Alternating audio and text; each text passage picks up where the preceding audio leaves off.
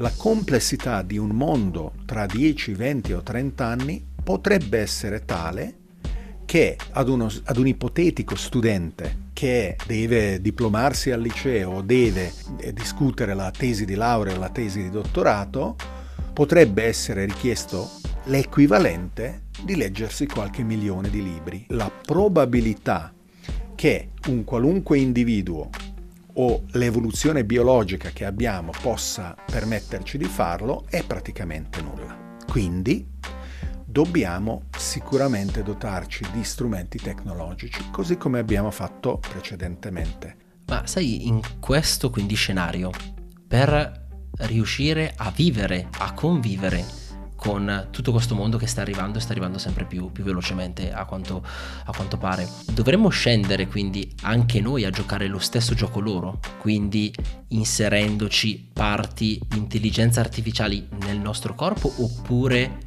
l'essere umano ha ancora una coscienza, ancora una saggezza, ancora un'euristica che ci portiamo dietro da milioni di anni che può fare la differenza e può convivere insieme.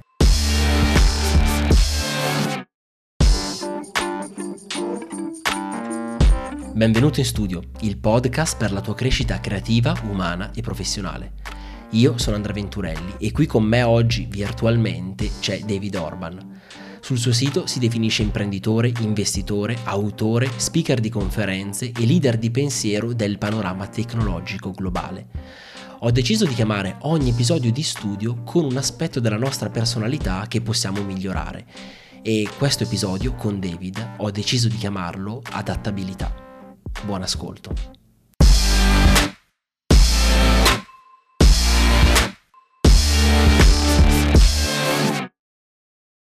Eh, sì, allora, là eh, vedi la mia, la, la mia console arcade. Eh, ah, bellissimo il cabinato, sì, sì, sì. E qua continuano i libri, libri, libri, libri, libri.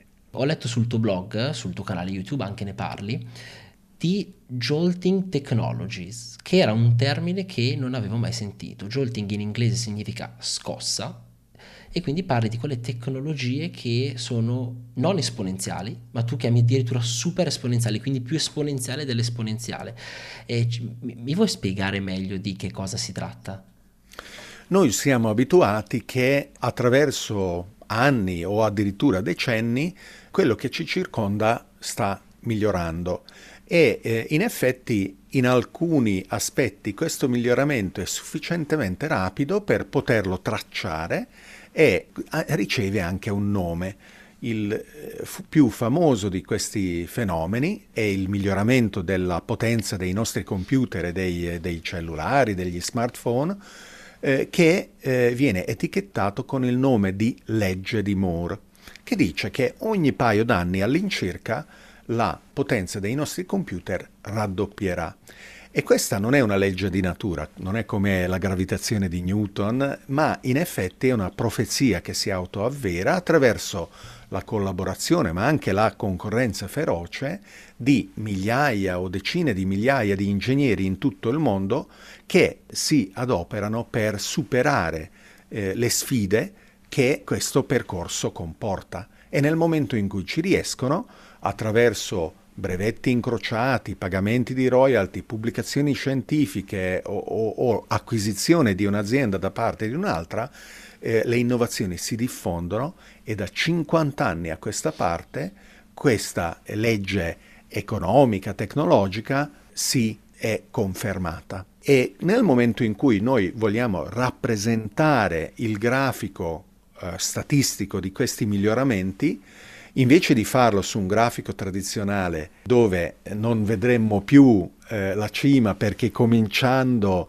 eh, dai primi calcolatori negli anni 40, quelli di oggi sono miliardi di volte o migliaia di miliardi di volte più potenti, usiamo un grafico cosiddetto logaritmico dove le distanze nell'asse delle ordinate, quella verticale, rappresentano ordini di grandezza. Quindi Un'unità, invece di passare da 1 a 2 a 3, passa da 1 a 10 a 100 a 1000 e così avanti. E quindi la legge di Moore viene tracciata su una linea più o meno che permette di interpolare i dati che statisticamente si discostano.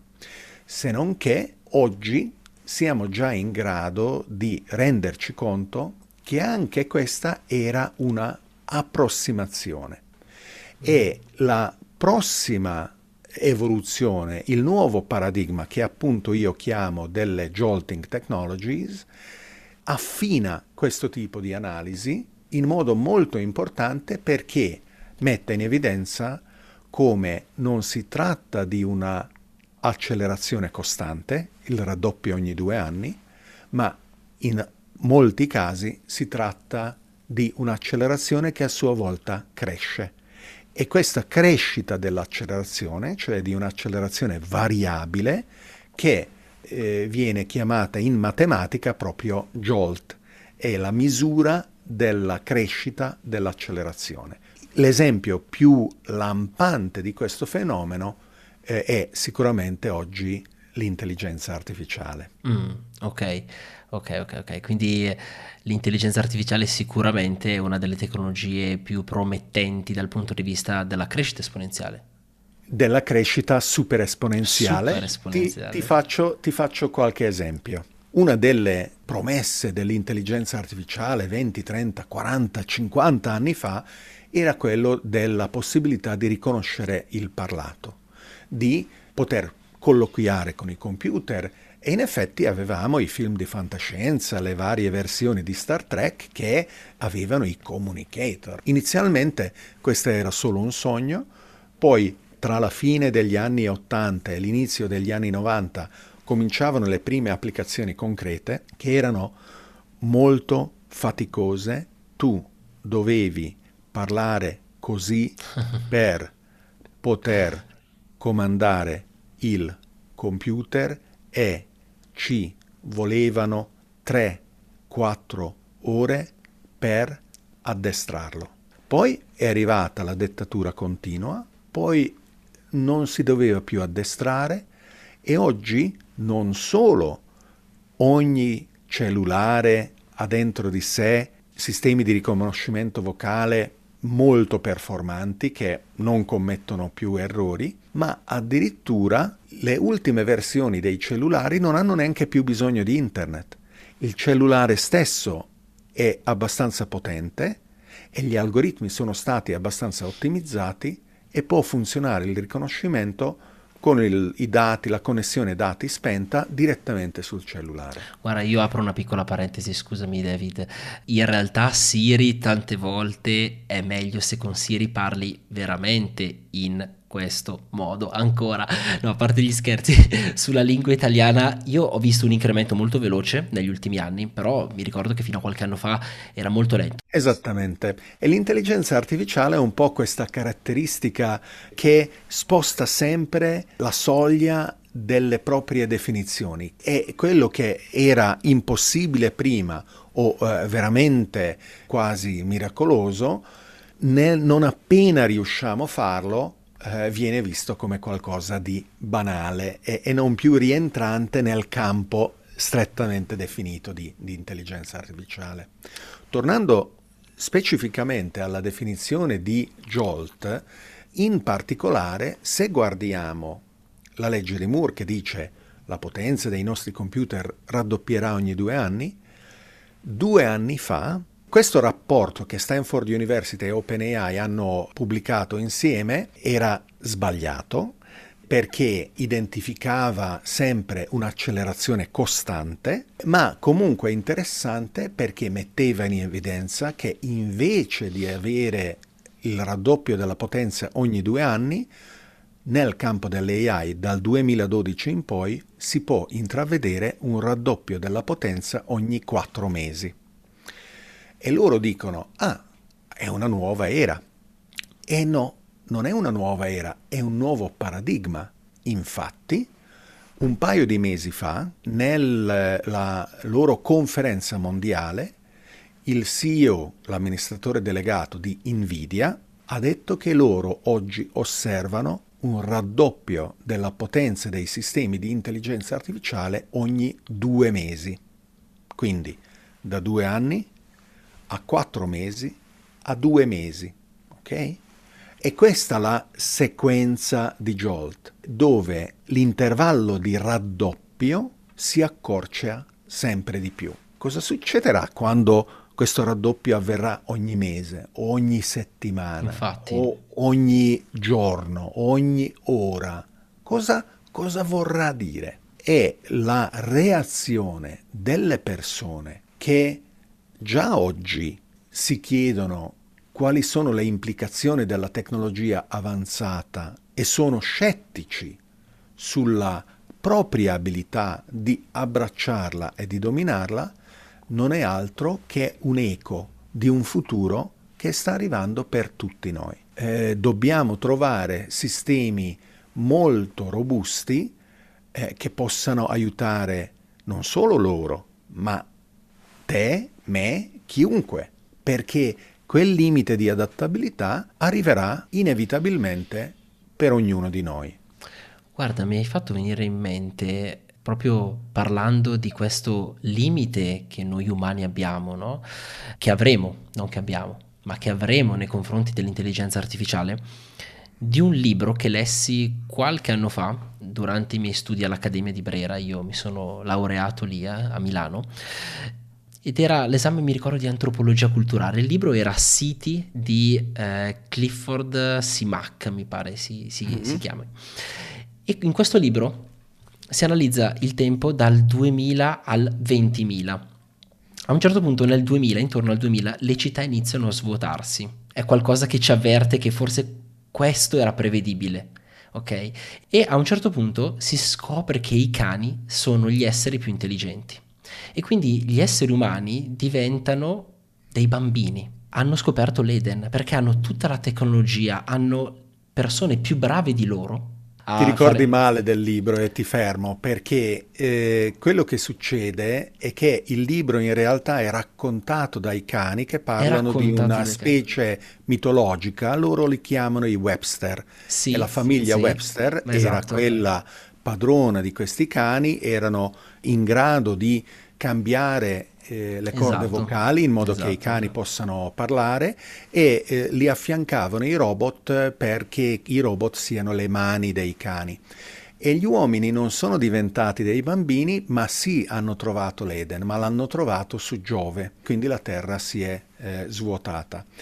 In realtà poi la Terra si svuota anche dei cani che scoprono le dimensioni parallele e viene ereditata dalle formiche eh, che sono state anche loro fatte evolvere in mutazioni progressive in modo che da una stagione all'altra non dimenticassero quello che apprendevano, però la distanza tra i cani e gli umani è tale da poter comunicare. In questo libro almeno tra formiche e tutti gli altri la distanza è troppo grande e quindi la terra viene abbandonata perché non c'è modo di mettersi d'accordo su chi possa averla. No. È un bellissimo libro no. e eh, sicuramente eh, contiene molte lezioni importanti. Ma mi fa stra piacere che anche tu lo conosca, ma soprattutto che lo conosci meglio di me mi puoi correggere. Come fai a ricordarti tutte queste cose? Io l'ho letto tipo 5-6 anni fa e già me lo ricordo, mi ricordo una minima parte, ma più o meno di quasi tutti i libri che leggo è così. Però il concetto, Davide, è che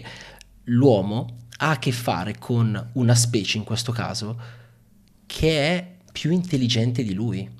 E, allora, molti di noi eh, vivono nell'illusione che l'intelligenza umana eh, rappresenta eh, la, la, cima delle, delle possibilità.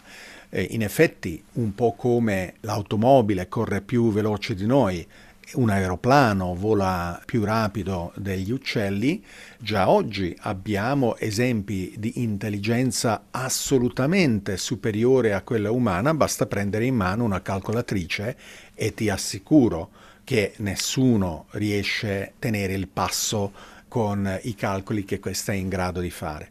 La sfida prossima è di eh, capire se siamo eh, in grado di progettare, realizzare, avviare un'intelligenza artificiale generale, Artificial General Intelligence in inglese, le AGI, che sono in grado non solo di risolvere un problema particolare, ma che sono in grado di imparare come risolvere il problema che gli viene offerto, o addirittura sono in grado di imparare come imparare o addirittura sono in grado di imparare come imparare ad imparare. Quindi ci stiamo rapidamente avvicinando a passare da due o tre campi di applicazione o di esempi a due o tre cento, a due o tre mila, a due o tre milioni, a due o tre miliardi di esempi che eh, alla fine assommano non solo la nostra intelligenza, ma un'intelligenza potenzialmente molto superiore alla nostra. Ma sai, in questo quindi scenario, per riuscire a vivere, a convivere con tutto questo mondo che sta arrivando e sta arrivando sempre più, più velocemente a quanto, a quanto pare. Dovremmo scendere quindi anche noi a giocare lo stesso gioco loro, quindi inserendoci parti di intelligenza artificiali nel nostro corpo oppure l'essere umano ha ancora una coscienza, ancora una saggezza, ancora un'euristica che ci portiamo dietro da milioni di anni che può fare la differenza e può convivere insieme. Noi sicuramente abbiamo, proprio grazie eh, ai milioni di anni di evoluzione, delle capacità che non sono affatto banali. Le capacità di raccogliere informazioni dal mondo, analizzare queste informazioni ed agire eh, di conseguenza altrettanto sono molto importanti e ci guidano in un ambiente eh, dove eh, dobbiamo salire le scale, cucinare la cena, chiederci come interpretare una domanda, come magari risolvere un conflitto con una diplomazia, una negoziazione, un sorriso. E la, la complessità del mondo che abbiamo costruito riflette queste capacità. Quindi ad uno studente viene chiesto di apprendere quanto è in grado di apprendere. Un certo numero di libri che magari pesano sulla schiena quando sono ancora di carta e devi portarli sul, nello zaino, ma non sono mai 300 libri o 3000 libri in un anno scolastico. No? Sono proporzionali alla capacità umana la complessità di un mondo tra 10, 20 o 30 anni potrebbe essere tale che ad, uno, ad un ipotetico studente che deve diplomarsi al liceo o deve eh, discutere la tesi di laurea o la tesi di dottorato, potrebbe essere richiesto l'equivalente di leggersi qualche milione di libri, assorbirne le informazioni e di conseguenza scrivere la tesi o eh, aggiungere quel, quella particolare informazione necessaria per meritare la laurea o meritare il dottorato. E la probabilità che un qualunque individuo o l'evoluzione biologica che abbiamo possa permetterci di farlo è praticamente nulla. Quindi dobbiamo sicuramente dotarci di strumenti tecnologici, così come abbiamo fatto precedentemente. E ci sono due elementi paralleli che eh, devono viaggiare rapidamente e che noi dobbiamo sperimentare con coraggio. Quella che si chiama complementare al concetto di artificial intelligence, in inglese suona anche bene perché l'acronimo è l'opposto, intelligence augmentation. Quindi quali sono gli strumenti che permettono ad un individuo di aumentare l'intelligenza? E questi strumenti ne abbiamo già tantissimi, anche solo la lettura e la scrittura, che ci fanno fare dei salti incredibili quando magari leggiamo i pensieri di eh, filosofi morti migliaia di anni fa, eppure loro ci supportano e aumentano la nostra intelligenza. E l'altro strumento, complementare a questo, che invece di aiutare l'individuo, aiuta l'intera società, è quella della intelligenza collettiva, quella che fa nascere per esempio Wikipedia, che nessun individuo potrebbe da, creare da solo. Quindi questi due strumenti, dell'aumento dell'intelligenza e dell'intelligenza collettiva, sono quelli che dobbiamo continuare a migliorare per tenere il passo con le intelligenze artificiali che sicuramente ci lanceranno una sfida importante in questa coevoluzione. Praticamente stiamo aprendo il vaso di Pandora perché se noi andiamo ad avere un'intelligenza collettiva esponenzialmente o meglio super esponenzialmente più performante della nostra, la nostra civiltà da qui a cent'anni, duecento anni sarà completamente irriconoscibile.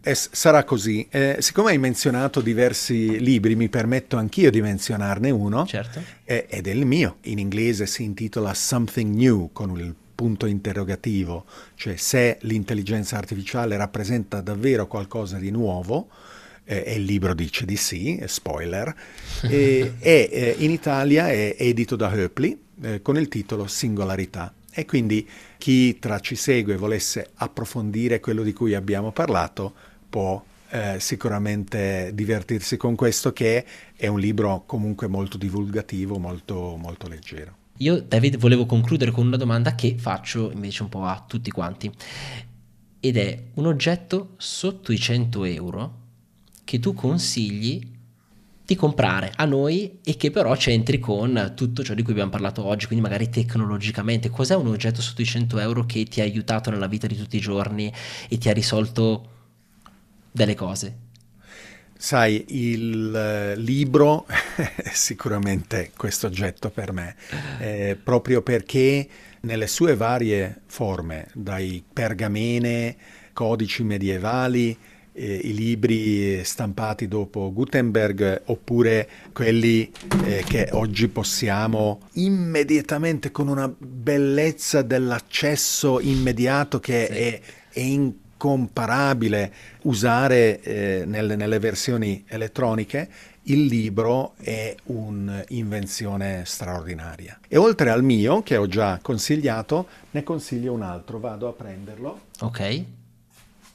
Il libro che, che consiglio è, è, quello di Daniel Dennett, pubblicato anche in, in Italia con il titolo Strumenti per pensare. Daniel Dennett è un, è un filosofo uh, molto molto in gamba che scrive però in una maniera assolutamente accessibile, anche gli altri suoi libri sono consigliatissimi come per esempio eh, La eh, libertà si evolve o L'evoluzione della libertà forse e in particolare in Strumenti per pensare lui dice qualcosa di straordinario, dice non solo possiamo fare leva sulla logica e la filosofia dei greci antichi, noi attraverso eh, le migliaia di anni che sono passati abbiamo raccolto strumenti per pensare che nel momento in cui li apprendiamo e li utilizziamo ci rendono filosofi migliori che non Socrate, Aristotele o Platone. E questa è un'affermazione, secondo me, straordinaria, esaltante, irrispettosa, provocatoria come, come, deve essere giustamente. E quindi è nostra responsabilità far sì che Daniel Dennett abbia ragione, eh, applicare la ragione, la scienza, la logica eh, alle soluzioni eh, delle sfide che abbiamo di fronte, che sono eh, senza fine, giustamente come, come deve essere, così come è senza fine l'avventura umana. E qui io su questa frase, David, se sei d'accordo, chiuderei. Ti ringrazio per questa bellissima conversazione. Ciao David. Grazie a te, grazie. Se vuoi conoscere il retroscena dell'intervista, le mie considerazioni personali e scoprire più di 50 episodi che ho già registrato in studio con artisti innovatori e visionari, vai sul mio sito internet andreaventurelli.com e iscriviti alla mia newsletter. Ti aspetto lì.